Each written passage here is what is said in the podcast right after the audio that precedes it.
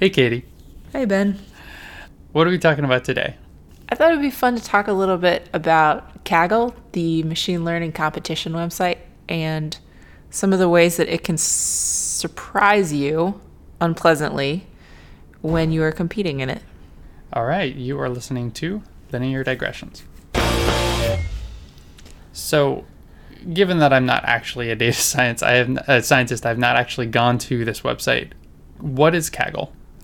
Kaggle is a machine learning competition website. So the idea is that at any given time, they have a number of competitions that they host, and individuals or small teams can go online and there's a data set that has all the covariates and the dependent variable for you to build a supervised learning model. And you can get that data set, and there's sort of a definition of what the problem is that they want to solve here with this data set, but it's roughly build the best model that you can with this data, predicting. They tell you what to predict and maybe what metric to use as well. And so you put together a model, and then there's a submission process whereby once or twice a day you can submit your model. And the place where we're going with this, let me explain a little bit then what happens when you submit your model, because it's going to be important for understanding what we're talking about. And one quick question. If I'm a data scientist, why would I want to do this? I assume these are companies that are putting up these competitions and there's some kind of reward? Oh, right. Yeah. So for a lot of the competitions, if you come in the top 3 or the top 5 or something, you can actually win a substantial amount of money. And wow. Even if you don't come in the top few like that, there's a lot of sort of street cred, so to speak, that sometimes people attach to doing well in Kaggle competitions. It's kind of fun because it's this almost like open competitive playground where lots and lots of different people can go in and sort of see who's the best. So if you actually end up doing really well there, then that kind of can be validating of you get cred, and maybe companies might come looking for data scientists and notice that you've got cred on this site and try and pick you up. Sure. Yeah, it almost reminds me of GitHub. I mean, GitHub is a site for contributing to open source software. There's no competitive aspect of it, but there is that public visibility factor. So even if you're not necessarily getting monetary rewards, there's still some like intrinsic incentive because it's open. Yeah, it's kind of cool. It's a chance for you as a data scientist or a data analyst or machine learning researcher or whatever to kind of show the world your best stuff. And you know, that's kind of neat to see a whole bunch of people from all over the world competing with each other and seeing who can build the best models. Okay, so you were saying that there's a potential problem. Oh, right. So let me explain the submission and scoring process for these models. So let's suppose I'm competing in a Kaggle competition, and usually there's sort of a time bound on the competitions that have especially the ones that have money attached. So it might be something like there's 3 months where the competition is open. And so at the end of 3 months, that window is going to close. And during that 3 months, I can submit, I think the limit is twice a day, but I could be wrong about this. We'll say it's twice a day. Twice a day, I can go online and I can submit my model to sort of the submissions process. And what happens when I do that is there's some training data that I was able to download when I entered the competition. That's what I've used to train my model and to do any cross-validation that I'm interested in, that sort of thing. Then there's also what's called the public leaderboard validation set, or test set if you like. And so what this is it's a data set that Kaggle has held back and that they keep on their servers. And so when I submit my model, that model is used to make predictions on that public leaderboard test set. And then those submissions, depending on how many of those I get right, go into a score that ranks me relative to everyone else who's submitted their models. And then there's what they call the public leaderboard, which is how well everyone's models are doing. So at any given point, I submit my model, and then I can see how good my model is doing compared to everyone else's. Neat. So that's basically a way of saying, let's say that I've got the data set on my machine and I've built a model to run against it. and I've gotten really, really good at this particular data set, and maybe I've overfit it a little bit. So I'm really good with this data set, but I'm not actually necessarily going to do as well on a more generalized data set. And so that's the reason that Kaggle holds back some data, so it can test my model when I submit it against a data set that my model hasn't seen before to see if it's generalizable. Well, right. So when I was building my model, if I was cross-validating it properly, then I should have a pretty accurate idea of how well it's going to do on another data set. But like you said, I can overfit my model a little bit to my training data. And then when I go and submit it and have it make predictions on the one of those test sets that Kaggle holds back, then that generalizability comes back into play, because obviously this is a data set that I didn't have available to me when I was training. Therefore, hypothetically, I can't overfit to that data. But this is where the trick comes in, actually. And I think that this is pretty, it's pretty fun and interesting, although, like I said, it can be an unpleasant surprise. So the last part of this scoring process, I mean scoring in the sense of scoring how well your model does against all the other ones, is that the public leaderboard is just a way for me to sort of benchmark my model against everyone else's. It is not actually used to decide who wins the competition. Oh, interesting. Yeah. In fact, there's actually a third data set that they call sort of like the private leaderboard data set, if you like. And no one has access to that data, even indirectly, until the competition is over.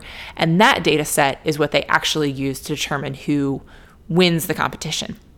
Right, and that makes sense, because you're gonna go and train a model on some data set, and then if you want to actually use that model in production or to predict things or with new data that you've collected in the future, obviously the model will have never interacted with that future data. So it's not fair to judge a model based on data that it's ever come in contact with. Yeah, I think that's a really good point. But you can imagine how when you're building the model, let's say, you know, I have this chance to submit my model, see how well it's doing versus everyone else's, and then tweak my submission and submit a new one and then see how it's doing and iterate on this. And so you can imagine that even though I don't have direct access to the public leaderboard data set, I can still end up overfitting to it because I'm making decisions about which model I think is like quote unquote the best based on how well it does on that data set. And so if I have a model that, because of some, you know, sort of local fluctuations, a little bit of noise, a little bit of luck, whatever, let's say there's 10,000 examples in the public leaderboard data set. Let's say there's a model. I have two models that are fundamentally the same, but one of them happens to get an extra 4 predictions right that the other one gets wrong. I mean, if I'm really looking closely at those two models, then I might take that as a sign that the one that got the extra 4 right is the quote-unquote better model. But there's really no reason that that's actually the case. It's just kind of an accident that it happened to get those right. And so if you have enough of those little incidents, those incidents can start to stack up on top of each other as well. And so it might be 4 events here and 3 events there and 10 events over here. And pretty soon I've convinced myself that I'm getting, you know, maybe a few percentage points better from model, you know, C or D or E than I was from model A. But now I have a model that is not going to generalize as well to an unknown data set because I picked this model on the basis of the fact that it's fitting some noise. Mm-hmm. Yeah, that's really tricky. So how does one avoid doing this, I guess? I mean, obviously you don't want to see yourself in the leaderboard, tweak it, and then, you know, go through that process and overfit to the test data. That doesn't actually do you any favors, even if you see your name rise in the leaderboard before the final judging. So, like, what kind of methods would one use to avoid overfitting to that second data set? Yeah, that's a really good question. So a few things. Number one is that if you're cross-validating properly, doing something like a k-fold cross-validation, that will be fairly robust to overfitting. That'll be more robust to overfitting in general than looking at the performance on any one data set. And so take seriously the indications that you're getting from your own internal cross-validation when I was reading up about experiences that people have had with this problem, some of the people who've had this problem say the thing that it teaches them is to just ignore the public leaderboard and only make decisions based on what your own cross-validation is telling you. I don't think that's quite the smartest thing to do, because there is more data to be gained in the public leaderboard data set in general. Like, it's more information that you have available to you that can tell you how your model is doing. Mm-hmm. But instead of, say, completely relying on that to help you guide your choices with what model you're going to submit, maybe take some sort of average of your own cross-validation metrics and the public leaderboard data set, and don't take either one of them by itself, but maybe some in-between number of the two. The other thing that I would point out is that especially at the tip top of these competitions, there's a lot of luck that goes into winning, honestly. Especially some of these very popular competitions, the big ones, there might be only a very small, you have to go out to the third decimal place to get between first place and second place, or first place and 10th place or something. Wow. Yeah. And so that's the territory where, again, I think there's sometimes just luck that comes into it. And right. I wouldn't say that two models that are, you have to go out to the third decimal place to see which one is better. I wouldn't say that those are significantly different models. And so I think you should just have a little sense of perspective that to a certain extent, it's out of your control. You submit the best model that you can, but you have to be skeptical of these very small incremental differences between models. Chances are that, again, a third decimal place difference is not actually telling you something about what the better model is. And then the third thing that I would point out is, again, talking about these big competitions, it's easy to get caught up in the idea that, I was in 10th place on the public leaderboard, and then they closed the competition and I fell to 200th place or something like that. This is a fairly extreme example, but that does happen. Like, the other thing to keep in mind is that it sounds like that's a huge drop, and I guess if you're looking at the number of places that you dropped, that is a lot. But because very often with those big competitions, you have lots and lots of people who are all converging on effectively the same model. And so they have lots of models that are all in this really tight pack together, that even a very small difference in the absolute performance of your model can be a big drop, because there's just, if you go from an AUC of 0.65 to 0.6498, if there are 100 people who are at 0.6499, then you just drop below all of them, and it looks like everything has, the bottom has fallen out from under you, but it's really just that there were lots and lots of people who were in there together. And so, again, you shouldn't take it too personally, I guess.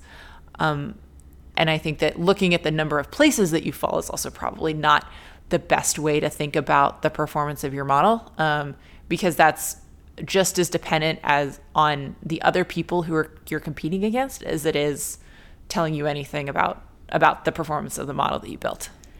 So, Katie, I have to ask, have you been bitten by this phenomenon? I have not, and that is not because I am super smart. It is because I never actually have time to do Kaggle. Okay, so it's just that you don't have time. Yeah, the way I think about it is I have time for one data science hobby, and as it happens, it is this podcast. Hey, I'm flattered and honored.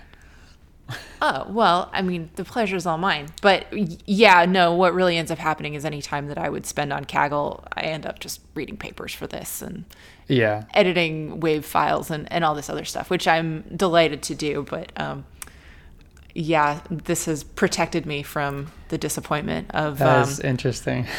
Yes, of Kaggle competitions. I have a similar story. It's not with data science, but there are so many interesting, fun coding challenges, algorithmic problems. As a front-end web developer, there's a lot of front-end web developer stuff as well. I don't know, if I had more time, I think I would really enjoy doing some of these riddles. I think I would learn a lot from doing them and gain a lot of experience with problems that I probably wouldn't otherwise try to solve. Same thing here. I just don't have enough time. So it seems to me like these websites are great if you dedicate a lot of time to them, or if you have a decent amount of time, even if you're beginning, because although you may not end up winning a lot of competitions, it does get you experience with a lot of these real world problems that actually people are trying to solve and that have utility when they are solved. Yeah, I think that's an excellent point. It's a great way to get started as a data scientist. It's also a place where you learn a lot about different modeling types. So in general, I think Kaggle's really great. I think one thing to keep in mind is that the idea that you're starting from a fairly tidy data set with a well-defined problem, that's very often not the world that we live in as data scientists. A lot of the struggle that we have is figuring out what problem it is we're trying to solve and like where we're going to get the data. So the point at which you have a table and a well-defined problem, like, you know, the problem is almost all the way solved at that point. But I think it is really useful to see. I think the competitive aspect especially, you know, really brings out the best in people sometimes. People get really, really into it and they think really hard about the problems and sort of that competitive atmosphere. Everyone gets really pushed by one another. And there's some really great learning that you can do when you're competing on there, and it's super fun too.